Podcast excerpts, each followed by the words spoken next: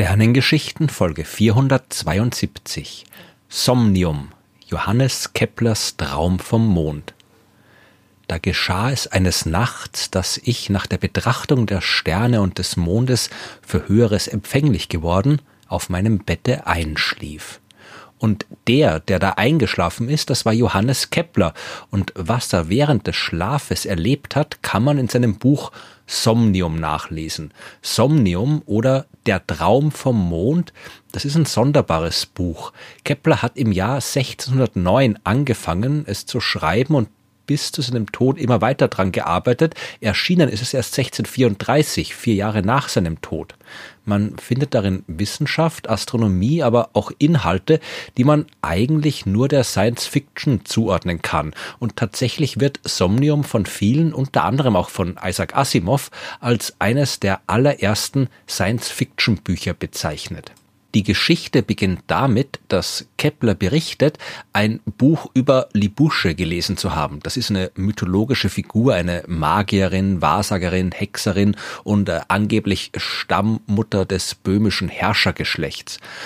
Dabei ist er eingeschlafen und im Traum liest Kepler dann auf einmal ein anderes Buch, das von Durakoto handelt, einem jungen Isländer.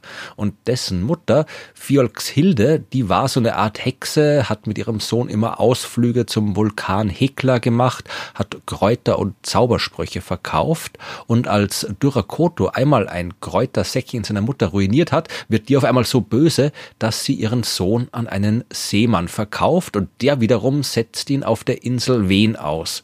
Und dort lebt ja, wie wir schon in Folge 167 der Sternengeschichten erfahren haben, dort lebt der große Astronom Tycho Brahe. Der unterrichtet Durakoto in Astronomie und erst fünf Jahre später ergibt sich die Gelegenheit für eine Rückkehr nach Island. Da freut sich jetzt die Mutter über das Wiedersehen, will alles über die Reisen ihres Sohnes wissen und über die Himmelskörper und vertraut ihm dann ein Geheimnis an. Sie kann nämlich Dämonen beschwören und diese Dämonen sind in der Lage, einen Menschen an jeden beliebigen Ort der Erde und auch darüber hinaus zu transportieren. Dazu gehört auch der Mond und weil Durakoto jetzt selbst ein Experte für Astronomie und dem Mond ist, möchte sie das Wissen der Dämonen gern mit ihm teilen. Also wird der passende Dämon beschworen, der Mutter und Sohn über Levania unterrichten kann, denn das ist der Name des Mondes in der Sprache der Dämonen und zuerst wird erklärt, wer überhaupt dorthin reisen kann. Das können nämlich nicht alle. Immerhin muss die entsprechende Person ja von den Dämonen dorthin getragen werden und der Dämon erklärt, keinen von sitzender Lebensart, keinen Wohlbeleibten, keinen Wollüstling nehmen wir zu Begleitern, sondern wir wählen solche, die ihr Leben im eifrigen Gebrauch der Jagdpferde verbringen oder die häufig zu Schiff Indien besuchen und gewohnt sind, ihren Unterhalt mit Zwieback, Knoblauch, gedörrten Fischen und anderen von Schlemmern verabscheuten Speisen zu fristen. Besonders geeignet für uns sind ausgemergelte alte Weiber, die sich von jeher darauf verstanden, nächtlicherweile auf Böcken, Gabeln Gabeln und schäbigen Mänteln reitend unendliche Räume auf der Erde zu durcheilen. Aus Deutschland sind keine Männer geeignet, aber die dürren Leiber der Spanier weisen wir nicht zurück. Okay. Ja, auch heute noch müssen Astronautinnen und Astronauten durchaus auch auf ihr Gewicht achten, wenn sie ins All wollen, weil je mehr Masse in den Weltraum transportiert werden soll, desto größer ist der Aufwand. Das hat Kepler also richtig erkannt. Deutsche waren aber mittlerweile schon ein paar Mal im All. Der Dämon erzählt weiter, was passiert. Vier Stunden dauert die Reise zum Mond und das ist kein einfacher Weg. Vor allem der Anfang, wo die Person von den Dämonen mit enormer Kraft Richtung Himmel geschleudert wird. Diese Anfangsbewegung ist für ihn die schlimmste, denn er wird gerade so emporgeschleudert, als wenn er durch die Kraft des Pulvers gesprengt über Berge und Meere dahinflöge. Deshalb muss er zuvor durch Opiate betäubt und seine Glieder sorgfältig verwahrt werden, damit sie ihm nicht vom Leibe gerissen, vielmehr die Gewalt des Rückschlages in den einzelnen Körperteilen verteilt bleibt. Ich meine, natürlich hat Kepler nicht die geringste Ahnung von Raketen und moderner Raumfahrt, aber Menschen werden heute tatsächlich durch die Kraft des Pulvers ins All getrieben, zumindest im übertragenen Sinn, weil ja nicht immer Festbrennstoffe in der Rakete verwendet werden, sondern auch flüssiger Treibstoff. Betäubt werden müssen die Astronautinnen und Astronauten auch nicht mehr. Ihre Glieder, die müssen sie aber immer noch sorgfältig verwahren. Und die Gewalt des Rückschlags, die wird immer noch durch entsprechend angepasste Sitzgelegenheiten in der Rakete verteilt, damit die Menschen das unbeschadet überstehen. Kepler, äh, beziehungsweise der Dämon, hat auch Bescheid gewusst, dass es im Weltall durchaus lebensfeindlich ist. Sodann treffen ihn neue Schwierigkeiten, ungeheure Kälte sowie Atemnot. Gegen jene schützt uns unsere angeborene Kraft, gegen diese ein vor Nase und Mund gehaltener feuchter Schwamm. Aber wenn man mal im All ist, dann wird die Reise leichter. Dann geben wir unsere Begleiter frei und überlassen sie sich selbst, wie der Dämon erklärt. Erst bei der Annäherung an den Mond müssen sie wieder eingreifen. Infolge der bei der Annäherung an unser Ziel stets zunehmenden Anziehung würden sie durch zu hartem Anprall an dem Mond Schaden leiden, deshalb eilen wir voran und behüten sie vor dieser Gefahr. Wenn man das modern interpretiert, ja, einmal im Weltall angekommen, da braucht es keine weitere Beschleunigung durch einen Antrieb mehr, dann fliegt man von selbst. Man muss aber aktiv abbremsen, wenn man sich dem Mond nähert, ansonsten besteht die Gefahr einer Kollision. Wie gesagt, man muss aufpassen, nicht zu viel von unserem modernen Wissen in diesen alten Text hineinzulesen. Kepler hat keine Ahnung von Raketen gehabt, er hat auch die Raumfahrt nicht vorhergesehen. Aber als Wissenschaftler hat er Ahnung von den grundlegenden Phänomenen der Physik und der Mechanik gehabt und hat durchaus entsprechend spekulieren können. Und Raumfahrt im modernen Sinn hat er sicher auch nicht im Kopf gehabt, als er seine Geschichte aufgeschrieben hat. Eher die antiken Vorbilder, zum Beispiel die fast 2000 Jahre alte Geschichte des Griechen Lukian von Samosata. Der hat zum Beispiel beschrieben, wie Menschen von Vögel gezogen zum Mond reisen. Die Reise macht aber sowieso nur einen kleinen Teil von Keplers Traumgeschichte aus. Der Hauptteil beschäftigt sich mit den Eigenschaften des Mondes und da hat der Astronom natürlich sehr gut Bescheid gewusst. Er hat im Detail beschrieben, wie der Anblick des Himmels vom Mond aus aussehen würde. Die Sterne, die wären die gleichen, aber natürlich steht Volva am Himmel, wie die Erde im Somnium genannt wird. Und der Mond teilt sich in eine subvolvane und eine privolvane Hälfte. Und auch das hat Kepler natürlich gewusst. Wenn man von der Erde aus immer nur eine Hälfte des Mondes sehen kann, dann muss es auch auf dem Mond eine Hälfte geben, auf der die Erde ständig zu sehen ist und eine, auf der man sie nicht sehen kann. Kepler bzw. der Dämon hat jetzt beschrieben, wie sich die Sterne scheinbar über den Himmel bewegen vom Mond aus gesehen, wie oft die Sonne auf und unter geht, hat Umlauf und Rotationszeiten angegeben und so weiter.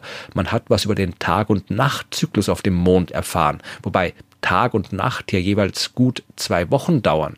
Auf der privolvanen Hälfte ist es stockfinster in der Nacht, auf der subvolvanen Hälfte kann man zumindest die Volva, also die Erde, hell am Himmel stehen sehen.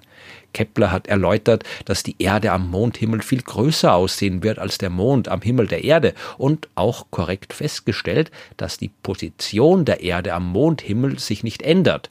Für die Mondbewohner steht die Volva fest, wie mit einem Nagel an den Himmel geheftet, unbeweglich am selben Ort, erklärt der Dämon. Und genauso ist es, weil der Mond zeigt der Erde immer die gleiche Seite.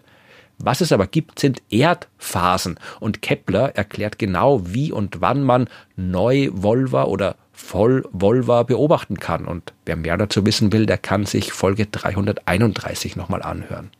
Dann folgen Beschreibungen des Anblicks von Sonnenfinsternissen und Erdfinsternissen vom Mond aus gesehen und jede Menge weitere astronomische Details. Auf den letzten Seiten des Buchs widmet Kepler sich dann den Lebewesen auf dem Mond. Dort gibt's keine Städte wie auf der Erde. Die Mondlebewesen ziehen ständig umher, um dem Wasser zu folgen oder verstecken sich in den Höhlen vor der sengenden Sonne oder der eiskalten Nacht, denn auch das hat Kepler korrekt festgestellt. Während der tagelangen Nacht auf dem Mond wird's richtig kalt. Wenn dagegen die Sonne tagelang auf die Oberfläche brennt, dann wird es enorm heiß. Deswegen ist das Fell der Mondtiere oder die Rinde der Mondbäume auch extrem dick. Wenn sie es nicht schaffen sollten, sich vor der Sonne zu verstecken, dann wirkt die dicke Außenschicht wie ein Hitzeschild, das im Laufe des langen Mondtags langsam verbrennt und abfällt und in der kühleren Mondnacht wieder nachwächst. Und Leben ist nur möglich, so Kepler, weil immer wieder jede Menge Wolken die Oberfläche vor der Hitze schützen, aus denen es auch immer wieder regnet. Und der Regen der realen Welt, der gegen das Fenster prasselt, der weckt Kepler schließlich aus seinem Schlaf und von der Erzählung des Dämons und der Somnium ist zu Ende. Wie gesagt, das ist ein seltsames Buch. Man erkennt darin jede Menge Elemente aus Keplers eigenem Leben. Auch er hat ja bei Tycho Brahe auf der Insel Wen Astronomie studiert. Und auch Keplers Mutter ist beschuldigt worden, eine Hexe zu sein, so wie Hilde aus dem Traum. Keplers sehr detaillierte Beschreibung der Beobachtung astronomischer Phänomene vom Mond aus, die hat dem damaligen Stand des Wissens durchaus entsprochen. Und aus der Sicht seiner Zeit dürfte es auch schon eine sehr originelle wissenschaftliche Übung gewesen sein, sich zu überlegen, wie denn der Anblick von Sonne, Sternenhimmel und Erde aussieht, wenn man sich gerade auf dem Mond befindet. Vor allem aber dürfte Kepler sich diese Gedanken gemacht und sie veröffentlicht sehen wollen, um das damals immer noch umstrittene kopernikanische Weltbild zu stützen. Denn von der Erde aus sehen wir ziemlich deutlich, wie sich der Mond um uns herum bewegt. Wenn wir jetzt aber auf dem Mond wären, dann käme uns der Mond als unbewegt vor und wir würden sehen, wie sich die anderen Himmelskörper um uns herum bewegen. Genauso wie Kepler es im Somnium mit wissenschaftlichen Details beschreibt. Als rein wissenschaftliches Werk dürfte Kepler sein Buch aber trotzdem nicht gesehen haben. Auch er hat vermutlich vom All geträumt, so wie die Menschen vor und nach ihm. Gib mir Schiffe oder richtige Segel für die Himmelsluftfahrt her, und es werden auch Menschen da sein, die sich vor den entsetzlichen Weiten nicht fürchten, hat Kepler 1610 an Galileo Galilei geschrieben. Und äh, seinem Freund Matthias Bernegger hat er geschrieben, ein bisschen im Scherz, Verjagt man uns von der Erde, so wird mein Buch als Führer den Auswanderern und Pilgern zum Monde nützlich sein. Keplers Gedanken, die dürften sich also durchaus auch um die Reise ins All und zum Mond gekreist haben.